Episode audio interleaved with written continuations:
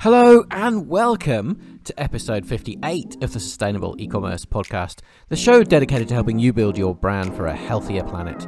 As always, I'm your host Giles Smith. Now, it's so tempting, isn't it, to believe that other brands and other entrepreneurs have all the answers and so have had an easy pathway to success. We've all been sucked in by the alluring stories of hockey stick growth from other brands. But few brands like to share the real story lest it tarnish their investable image. When you're a purpose driven brand, though, honesty and transparency about the realities are actually far more powerful. Imagine openly promoting your 2,500 plus failed attempts to make your first product. Imagine the emotional challenges of 752 days in which your commitment is tested, your leadership is needed to keep your team motivated, your values are challenged every day, and all the while your bank balance is draining away. What does it take to build an internationally recognised, groundbreaking brand from that kind of standing start? To answer those questions, my guest today is the hugely inspirational founder of Good Citizens, Nik Robinson. Together with his wife and two children, all equal shareholders in the business, Good Citizens makes eyewear where the frames are made from 100% post consumer recycled plastic, and in doing so are executing their purpose of untrashing the planet. There are a number of things I hope you'll take from this episode. Firstly, just how hard it really is to make things out of recycled plastic. I hope you'll excuse some somewhat self indulgent questions about the details of how they make their products. Having been down this path myself, I was fascinated by and somewhat in awe of what they've achieved with their manufacturing process. And if nothing else, I hope that you'll pass a BS filter over claims made by other brands about how their products are made from recycled materials. But in many ways, this episode is the story of how purpose, and especially the Robinson family's commitment to each other to see that purpose through, that has sustained them through what continues to be a turbulent journey. Far from being backroom idealism, Good Citizens' mission drives everything they do and has enabled a story so compelling that they were able to secure a front window spot at Selfridges in London before they even fully launched. And they've been invited to speak to the leadership of Tesla and Google and even at the UN. I hadn't intended this show to be about purpose, especially, but as we were chatting, my mind increasingly opened up to the question of whether purpose is in fact the key to overcoming adversity and generating resilience as a founder. So please do listen right to the end for my take on that, having had this amazing opportunity to chat with Nik. So, with that, let's start the show.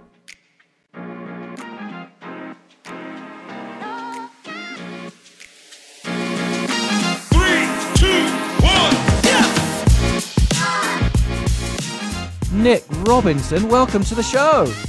Hello, young man. Nice to be here. Oh, I love that. You've already buttered me up on, on the very first word, young man. I'm not feeling it this year, uh, Nik. I'm turning 50 in a month. Anyway, Nik, I'm so excited to have you here today as someone that's a blow in into Australia, a, a local brand, well, super local to me, the Northern Beaches as well, and a little piece of insight for everybody who I'm sure will go and check out your site as soon as I as soon as we finished uh, recording here is you came at, in at number five in our sustainability marketing index for effectiveness in marketing, uh, which means that you're doing a whole bunch of things really, really well. Out of how many? How many people? Uh, just over 500. Five. Okay. So I've got a bit of work to do, haven't I?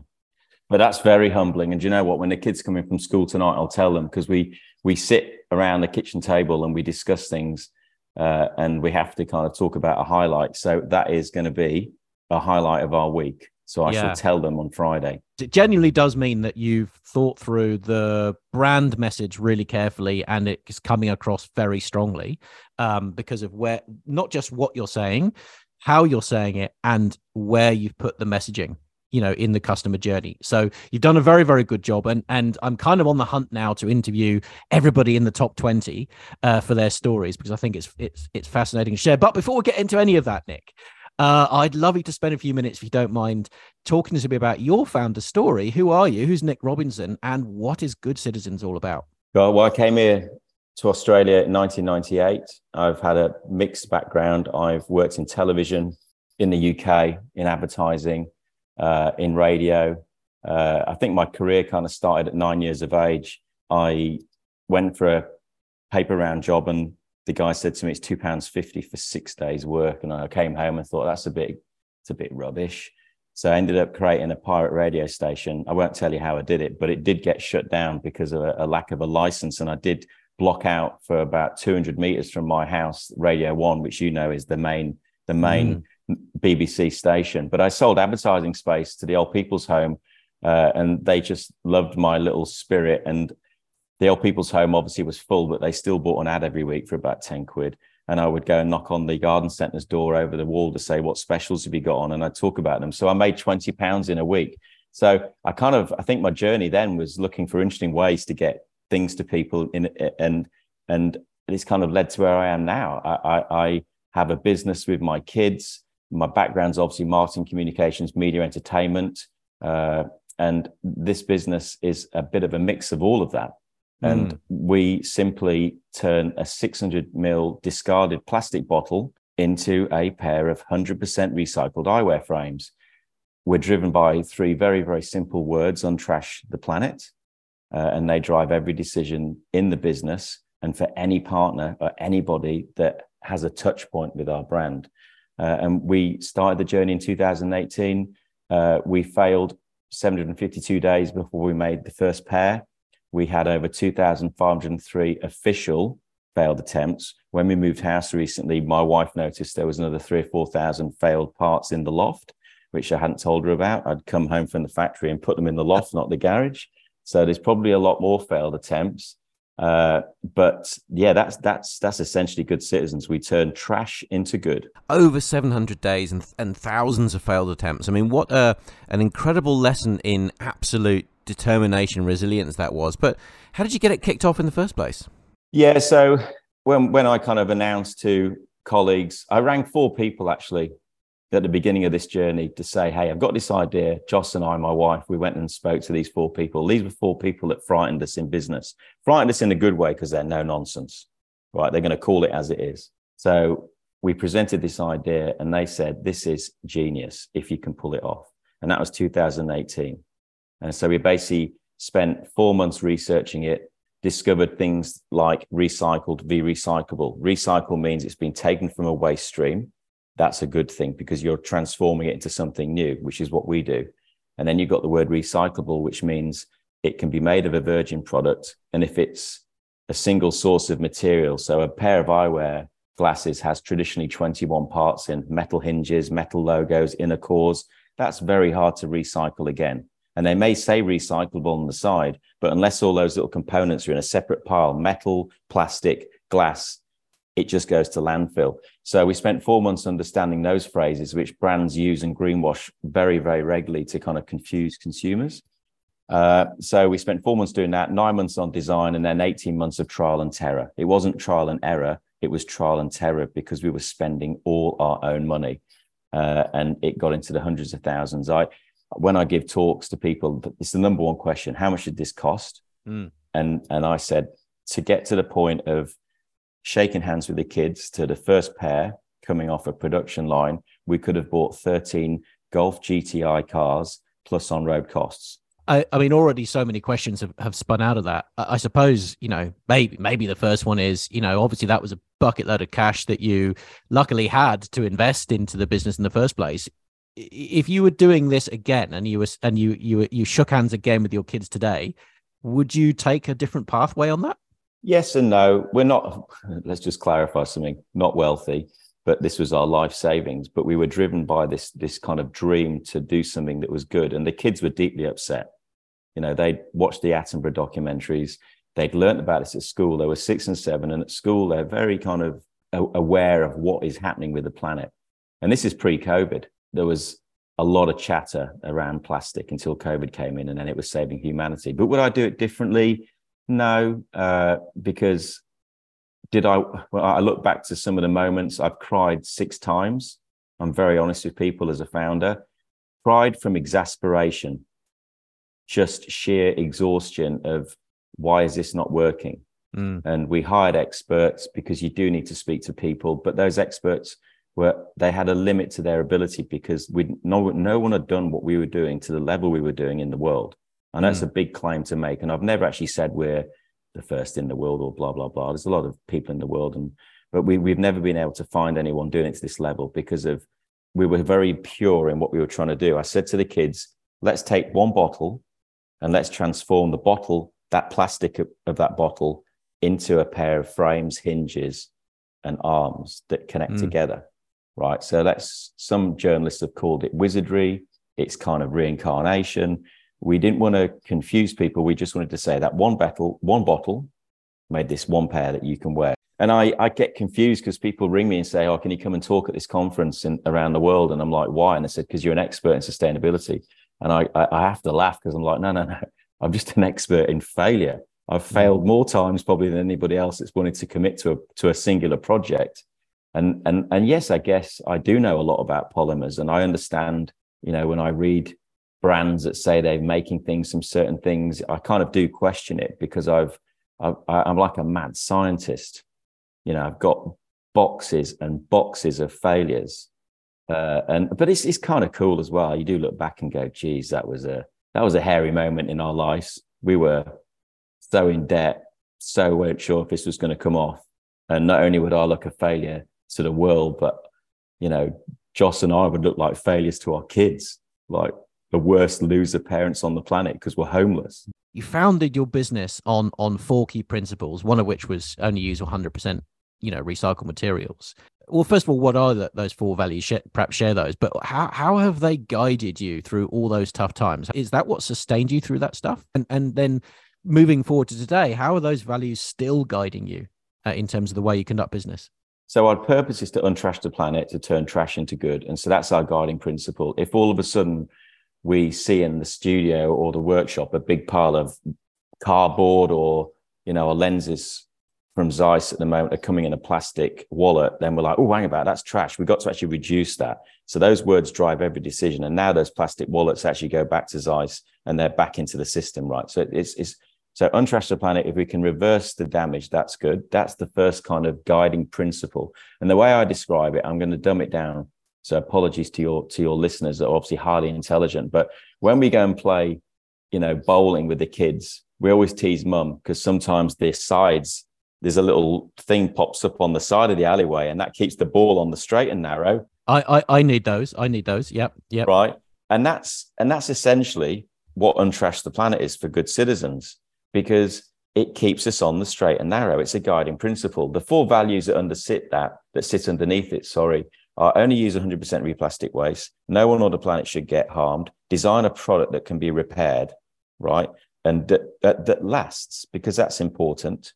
And the last one, Harry said, look, everybody that works with us on any level should get time with their family and loved ones because I think he'd been in school and some of his friends were kind of sad because they weren't seeing their parents because their parents were just working really hard.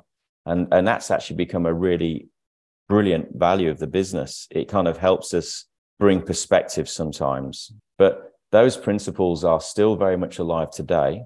And I have been challenged deeply. And, and if we'd gone, in fact, we were, we were working through some stuff. And if we'd had 80% recycled material and 20% virgin, it would have made our process a lot easier. So when you use a virgin plastic, imagine this it's like water, it's nice and fluidy and lovely. And when you use our plastic, it's like crude oil, right? When you're pumping up a bike tire and it's flat and you're pumping it in really nice and easy, the last three pumps that go in, really difficult. That's where we start our process mm. of trying to jam the plastic of one bottle into our machine. And what that does is it blows things open, valves blow, smells of burning. It's an absolute bloody nightmare. And I have thought about do we put some virgin plastic in?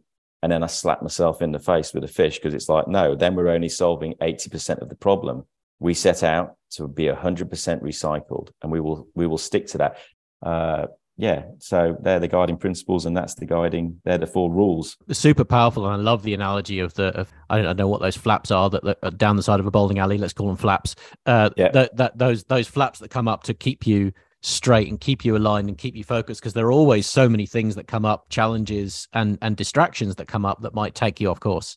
Oh, you bounce off the side yeah. all the time as a founder. You're constantly bouncing because yeah, you're on the absolutely. edge. And so you're doing something extremely difficult with with genuinely recycled plastic. And one of the things that you say is that you are essentially turning you know trash genuine un- unpleasant looking articles into the most gorgeous looking sunglasses so tell us a little bit about the plastic that you're using i mean you know there's obviously there's different sort of categories of plastic that people might think about these days there's ocean plastic there's sort of recycled yep. pet that's just come from a sort of essentially a virgin plastics uh, factory where do you sit in all this and what do you yeah do? someone told me the story of a day of a brand that was basically there was a bottle factory and they were basically just making bottles, driving them round the corner to the fabric factory, crushing them up and making fabric from it, because then they could claim that they were recycled.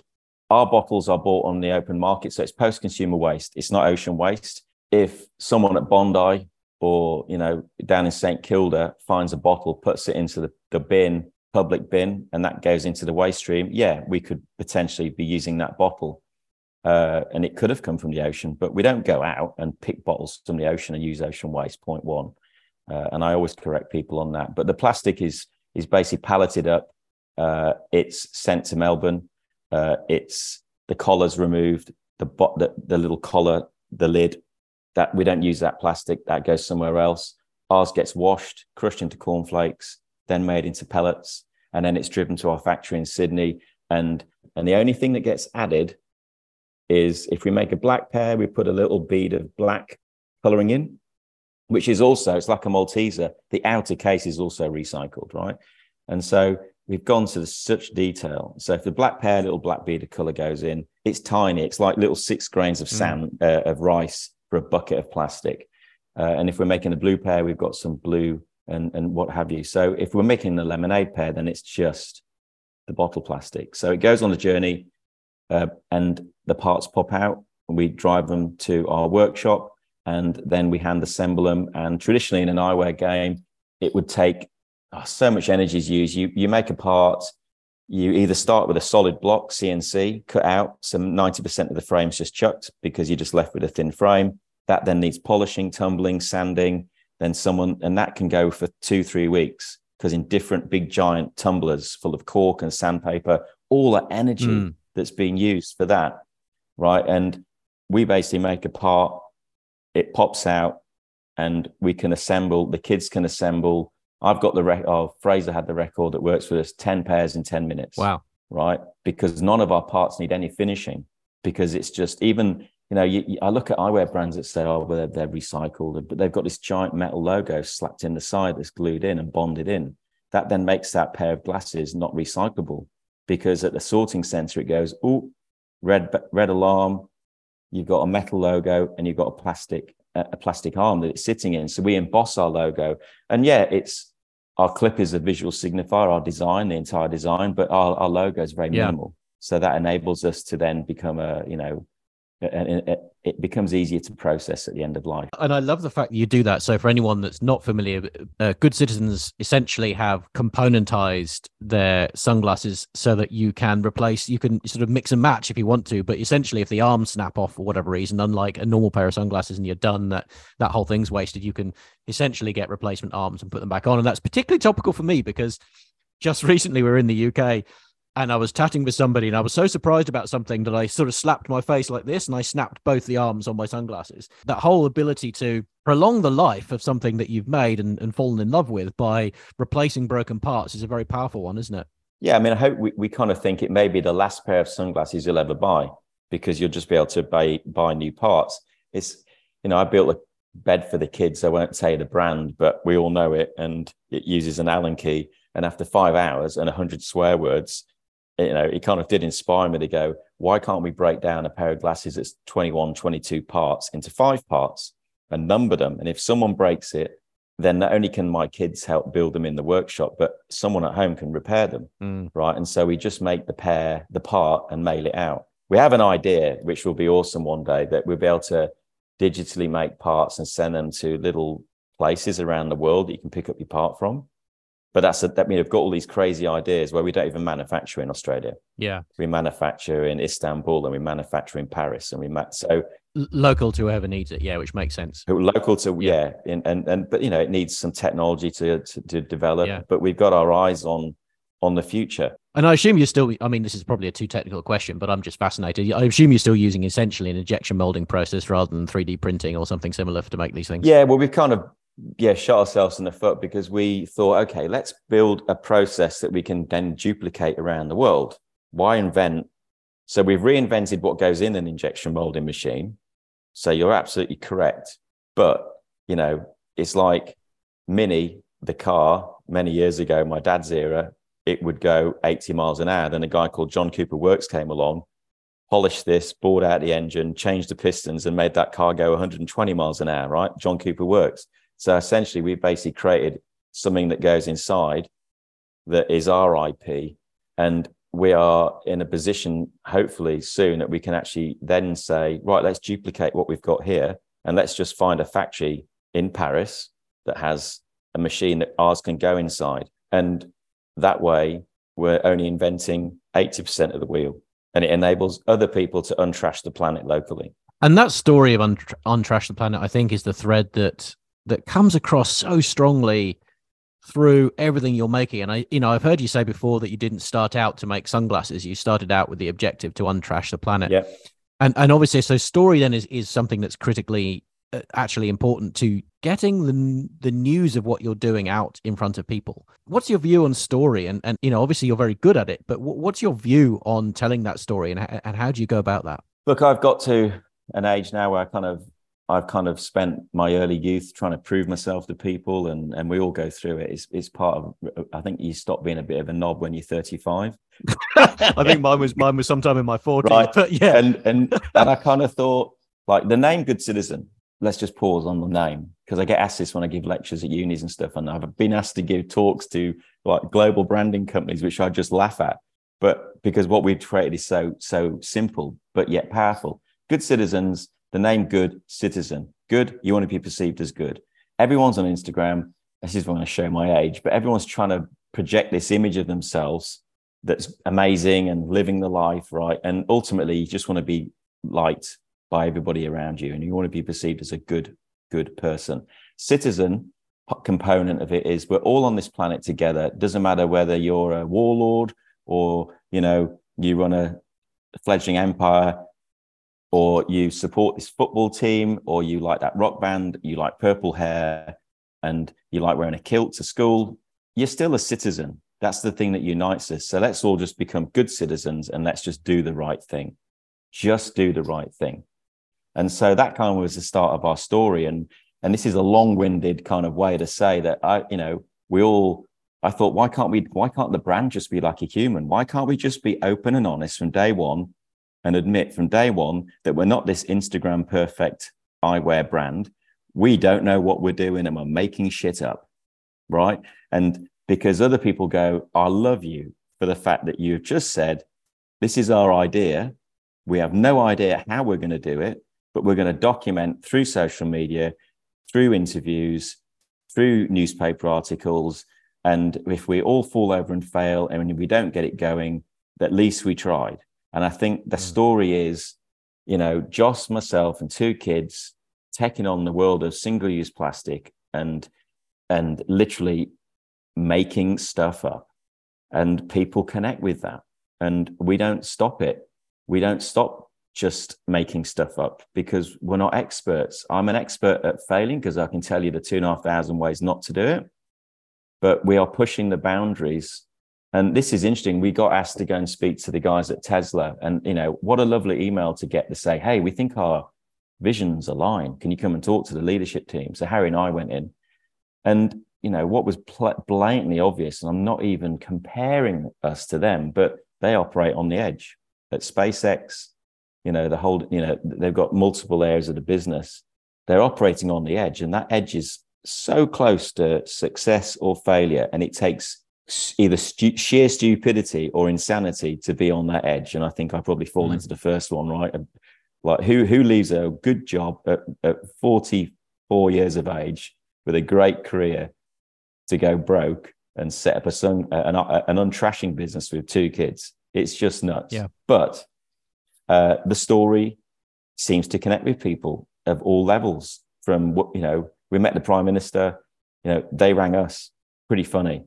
Like I was having a really rubbish day, and then get a phone call from the Prime Minister's office seeing if we were available on Monday for a chat, of which I kind of was a bit distracted and said, I'll check my diary. And the guy at the other end said, People generally don't check their diary when the Prime Minister's office rings. You've got time. So yeah, I've got time. But you know, that we we made that part of our story. Some people didn't like the fact we met the Prime Minister, but I just said, look, if you want to make change, we want to untrash our planet, you've got to speak to the leaders that are in charge and you've got to try and get through to them that change can happen. And I absolutely love that Harry and Archie spent 20 minutes talking to the Prime Minister about what they want as kids.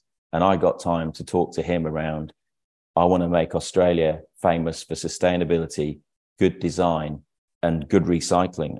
I want to show yeah. the world that Australia has imagination, not just sunshine, barbecues, and beautiful beaches. Yeah, although that's a big plus, let's be honest. Yes. But you know, for anyone that doesn't know, Harry, uh, who you just mentioned, is one of your two kids yep. and one of your business partners in this, in in in in many ways. And and you know, one of the incredible things that I think is that you you've sort of taken him on that journey or been maybe maybe he's taken you on the journey. I'm not quite sure which way around you'd express it but you've both spoken uh, to tesla. You've both spoken to the prime minister. You've both spoken at the un yeah archie as well. Archie's deeply archie's the third archie there's four of us joss myself harry and archie. Harry and archie have 25% say in the business right. each and they own 50% so when we have big decisions to make then we all have a vote and i can override them if i think it makes business sense but they can absolutely challenge me. But yes, sorry. So Harry and I have. Don't apologize. I think it's brilliant because I mean, it, it, sounds like a romantic idea to have your kids involved in your business in some ways. It sounds, it sounds kind of, um, you know, we're not just talking about sort of grown up kids. We're talking about, you know, young kids, seven, eight year. Six, yeah, seven and eight when we started. Yeah. Right. And so that's an interesting concept to me. How have you managed that process? Because obviously there's, there's the there's the innocence of youth which is which is great. And they and, and no doubt they'll have told you some home truths at times over the years that have either made you think twice or, or kept you going. But then there's also the protecting the innocence of youth isn't there with the whole thing? How have you managed that that tightrope? Yeah god I, I, I got emotional on a stage. Harry and i were invited to talk in melbourne last year to a un sponsored kind of thing. And i actually cried on stage because i wanted to say at the end to him i'm so proud of you, your mum, and your brother for trusting me, and that together we've created this. But I couldn't get the words out, right? And and I felt terrible. And he was trying to help me on stage, and and it comes down to the they have been exposed to quite a lot. I mean, how often do we say, "I saw my dad cry"? You know, we don't we don't kind of you don't say that as kids. So they have been exposed to grumpy dad right a lot because it's very hard it's a very difficult space to occupy when you're failing and mm. for two and a half years, I would meet my friends for a curry, and my friends are working for the bank and they're making millions, and mm. I'm mm. not. And it was, what are you doing? He's still doing that crazy idea, and what, what, what else? You know. So the, the kids have been exposed to the the very raw side of setting up a business, and the raw side of sheer failure and it's a difficult place to occupy. And again, that untrash the planet kind of got all of us through because that was our driving purpose. Mm. So that they've seen that side of it, and and sometimes you know they've got very anxious because they they're anxious anyway about the planet drowning in plastic trash. Now they're anxious that mum and dad can't fix it and that we've spent all the money. So we've had to be really careful about that. The flip side is that they're wonderful because they have an innocence, they ask questions, and, you know, Joss and I have to report to them on things. And so it's not like talking to a, a, a non-exec directors board. We're talking to two kids that are nine and 10, right? But, and they want to know what's happening in the financials. They want to know what's happening with cost of goods. They want to know about what's happening with impact. They want to know about what promotions we've got coming up. So all of a sudden, when we're pulling together presentations to show the kids, because they have to see we're kind of dumbing it down. Not, I'm not being rude about them, but they don't understand big words that adults use. Mm. And so we had to simplify all our comms. And that's actually helped us because the average Joe Blow walking down the street doesn't 100% focus on an ad that they see, doesn't 100% read anything these days. They're mm. just all distracted. And it's like the, it's, we're all, kids get distracted, they get bored. If you had a board meeting going on for two hours, our board, our, our chats last 25 minutes Mm. So the kids have taught us to simplify things and be very open and honest. And they've also just kept us on track. I don't want my kids to turn to Joss and I and say, You lying bastards, it wasn't 100% recycled, it was 50. Or you lying bastards, you didn't remove that ocean waste, or you didn't prevent the carbon from going to the atmosphere. You lied. I'd Mm. never lived that down as a dad. absolutely fascinating journey that you're walking with there. And, and and as you've been saying that, I've been wondering, you know, how much of that being the very core of the business has in fact translated into the simplicity with which you communicate your message. Um, you know, there's there's a, there's a lot been said over the years about you know when you're marketing certainly consumer products, you have to write a- and communicate your message as if you were to an eight year old because that's the level that people can understand. That's the attention span that people have for it. Yeah, I didn't know that. Well, there's a lot talked about that, and and I'm just wondering now whether that might be Right. you know behind the scenes one of the hidden secrets that you have with the way that you've communicated your message. But regardless it's taken you everywhere. And one of the things that you that i've heard you say in the past was that you're not a huge fan of of social media the the, the you know the um the the tools that you're using with good citizens um in terms of the way that you're using uh, social media are simplistic. And obviously it hasn't been something that you focused on in your brand. So how have you promoted uh, the great work that you're doing. How have you been promoting this story? What's working for you? Yeah, look, I, I, I am a fan of social media if it's used correctly, and and it's you know I know that there's other brands out there that just buy followers, and you can go and look at their rack, and they you, you go you look and go, oh god, they've got 80,000, 100,000, 30,000 followers, and then you look at their engagement and they've got like three people liking it. So yeah. we've just been focused on what we believe is the right thing to do right now, which is solve the problem of single-use plastic and sporadically post uh, to our socials. We use email a lot, so we really talk to our database uh, and tell them uh, what we're up to. You know, we we share the ups and downs. Like I I, I remember sending an email out saying. You know, most most brands would probably send an email out saying, "Hey, it's been blah blah blah, it's fantastic, blah, blah, and here's some cool imagery." I just wrote, "It's it's been a shitty week. Uh, I'm about three out of ten. Things aren't going to plan."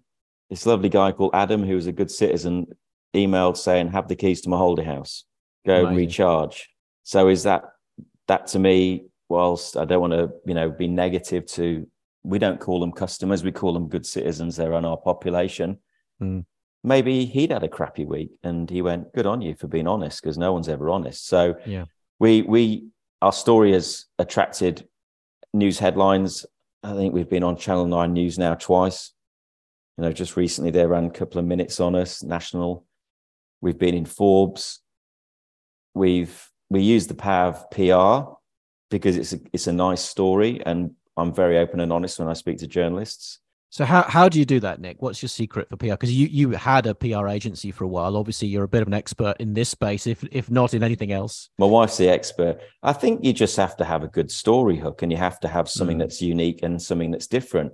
And our story was, was a failure to begin with, and it, yeah, it was kind of cool that these two kids were coming along on the ride, but we protected them. So we got we woke up one Sunday morning. We'd been interviewed for the Sydney Morning Herald, and we thought it was going to be a little piece inside. And it turned out that we Harry was on the front page of the Sydney Morning Herald. Right, Judi Dench was the size of a matchbox, and Harry was half the front page of the Sydney Morning Herald. We don't even have our kids on social media. Like we don't even we don't really tell our lives on social media. That was a weird moment because all of a sudden poor Harry was like just exposed to the world, and he got really overwhelmed when he went to the newsagents and saw that there was not just one newspaper, but hundreds of newspapers piled up with his face on. So that was a bit of a wake up call. We really pulled them back. Mm. But journalists just wanted to talk to the kids, you know, Right. let's talk to these kids. And you can talk to the kids and they'll give you, you could do this interview with them tomorrow and they'd probably give you, it would be a similar thread of conversation because they understand so much that's going on. But yeah, PR has been a big one. Uh, people just like the story. I don't know. They just ring us and say, Hey, we've heard this story. And look, if anyone's listening to this and you want some practical advice, you've got to solve a problem. If you're solving a problem, then it's interesting. Hmm. It's got some depth. Now, we might not be the most liked people on Instagram. We might not have the most followers, but I'm not here to have a quick flash in the pan business. I'm here to have a business that will make change and untrash the planet for many years to come. So we've got deep roots.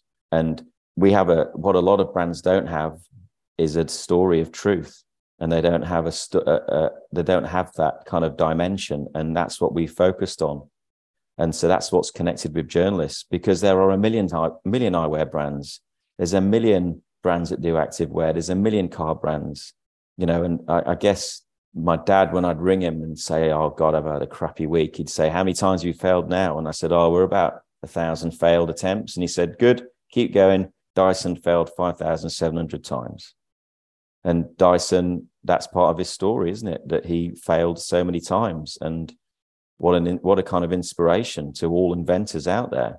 Yeah. But people love genuine transparency. They just love honesty. Yeah. And and talking of that, and you you mentioned something there around you know sharing your story on email, the highs and the lows, and and you know coming back to this notion of, of transparency because we we call it active transparency here where where we we are sharing the good things the bad things the work yet still to do the accomplishments that we have done in a way that engages uh, people into the story yeah. you you obviously call it some uh, you call it radical transparency how yeah. important do you think then that is the, the actual act of being transparent how important do you think that is to um, not only telling the story but keeping the story going and, and making it be not just feel, but be authentic? Radical transparency is really important to us because I want other brand owners to know that there is. I'd love. I'm really dyslexic, and I I don't say this lightly. I'd kind of love in a few years' time to maybe a book's brought out and we bring a book out and we kind of document our journey and show people if you do things correctly and you do things authentically and you do things the right way and don't rush things, then and you do things that you know are profitable. So we want to be super profitable and super impact. We want it to live hand in hand, 50 50. Mm. If we're make, making loads of money, like all the fast fashion brands, and they're not doing anything apart from raping the world, right? And, and uh, uh harming people and resources, that's kind of bad. I don't like that. So we want to show that there is a good, good news story. And, and people connect, don't they? It's like if you meet a friend and and you meet them in the real world in IRL in real life, as my kids say, and you can tell as soon as your friend sits down, they don't even have to say anything, right? They just you can tell whether they're in a good mood, a bad mood, they've had a hard week or a good week. You can tell by their body language. And if your friend opens up to you and talks to you and shares, you also open up, talk and share, and you actually give them a little hug and go on your way and go, and that's why they're my friend. You don't like people that just are fake, that project everything's you know you want to want to be surrounded by real people and i want people to be surrounded by real brands. Mm. that they understand that it isn't easy and it isn't perfect. And i think the more transparent you are with people the more they're going to love you. It's about bringing them in isn't it? It's about treating them like equals. It's about you know we we we, we often say that you know for, for brands that are trying to have an impact to be successful they have to cast the customer as the hero in the mission and if they're the heroes in the mission, then they're your partners in the endeavor. And and you can't keep your partners at arm's reach and only give them the good news. That's not how relationships work. That's a lovely analogy. Uh, but talking about all this and talking about the ups and downs of of the founder story, I, I feel I, I, I feel personally that I would like I would love to pick your brains about something because you know having having having done this myself not to the degree that you have and certainly not with the positive impact that you have over the years but having gone through the journey of of building a product that didn't exist before, the many failures that is, the many successes and failures in business, having having been unprofitable in businesses in the past, and and and the and the crushing pressure that puts you under, uh, you know, in all in all walks of life. How have you managed your mental state through all this? What sustains you, and and and how do you turn? Like inevitably, you have crappy days. How do you turn those around and keep going? yeah, that's a really good question. Uh, the purpose Untrash the Planet's one. Secondly, like I'm a I'm a shocker at the moment. You know, it there's some incredibly difficult decisions to be made and and lots on my plate. Like it can be very overwhelming. Uh, and even the other day, I was I was just sat there thinking. I was scribbling some notes down, and I just wrote down. You know, you can read all these books. I just read. I think it's Shoe Dog, Phil Knight, great book. You know, and everyone looks at these brands and goes, "Oh, Nike's massive, and everyone's massive, and they just did so well." But there was a struggle journey behind it, right? Mm. And and maybe Good Citizens doesn't have to be the number one eyewear brand in sales in the world. You know, maybe what I'm doing and what Harry, Archie, Joss, and I and the team are doing right now will set us up to become the number one eyewear brand in the world in 10 years' time. And as I kind of wrote that, the pressure came off me a little bit. So I think perspective is really interesting. We all want things right now, and I'm a shocker for that. But bring perspective to mm. as long as I've got enough to pay the mortgage, feed the kids, and and you know, not struggle and have things going in the right direction, that's good. Right. That's good. And so that kind of that that kind of helped me understand that this isn't a journey that needs to be solved in three months we've got time to do this. I've just got to make sure that we can eat, feed, and and, and do the basics. Mm. Uh, I started swimming. You know, I go down the ocean pool every day when it's not too wavy. I know we live re- in the same area, so it's been some big waves in the last week, ginormous waves. So I didn't go in because I'm not the best swimmer. Uh, exercise is good, and I just chat. I've got some really good friends, and I'd encourage any kind of founder. You, just find someone to talk to and share because as soon as you share with another founder you know you'll find a little alliance. And, and i have lots of little alliances and i ring in i check in every week with with founder friends to see how they are just mm. to say how you going? What's what's going on in your world? And it's funny just when you talk things through that's kind of helped me. Thanks for sharing that. I, I definitely have heard many people say that uh, um, you know, I know I know many other founders that that specifically do ocean swims, uh, there's something about the cold water that liberates you. I, I don't know. I think there's there's definitely something there's something in that for sure. Um, so so thanks for sharing that practice. Well, Nik, where do, where do people go to get these amazing, impactful uh, sunglasses? You can go to our website. So the old www.goodcitizens.com.au. Uh, you can the kids said, wait, when you have this conversation, make sure you promote our Instagram page. So good citizens underscore official. Uh, and if you want to go to our, there's some stockists around the country as well. Go to our website and there's some stockists at the bottom. But we we do free returns, free exchanges, uh, and so try them, give them a go, be a planet untrashing good citizen, and uh, yeah, we welcome anybody into our population to help us spread the good word. And, talking of that, I, I feel a little bit sick this morning because I noticed on your site for the first time, having told you that story, having broken my subscript my subscription sunglasses, that you actually do now do subscription lenses and sunglasses. Uh, don't you? So tell us how that works. Yeah, so we do prescription. So we've partnered up with Zeiss, and they do. We've got the labs in Adelaide and Sydney, so we get excellent lenses. You get excellent lenses in our in our products but yeah, we do prescription. It takes a couple of weeks, sometimes a week to get the prescription back, so we can get your glasses to you pretty quick. We also uh, readers. So when you hit our age, you have to start holding your phone a little bit further away from your eyes. So we do the, the the, the plus fives up to I think four for readers. So if you're struggling to read your phone or a menu in a restaurant, uh, or you know a book, or a magazine, then jump on our website. Nik, thanks so much for being so generous with sharing your story today and imparting all that amazing advice. And congratulations on what is a incredible roller coaster and continues to be an exciting ride for you guys. Now it's lovely to come on today and and anybody who's listening to this, trust your gut. I always say this to people when I get asked, trust your gut. Whilst there's many experts around you, you're the one that's going to carry this journey. So listen to them, but trust what you think's right and go for it. And if we can do it, then you can do it. And I think that is such an inspiring message to finish on because, um, privileged as I am to get to talk to lot, lots of founders, some of the people that are making the biggest difference now and, and really reinventing the way brands think about making products, but also therefore the way consumers think about consuming those products is is people that are just strangers to the industry going, why can't we do this?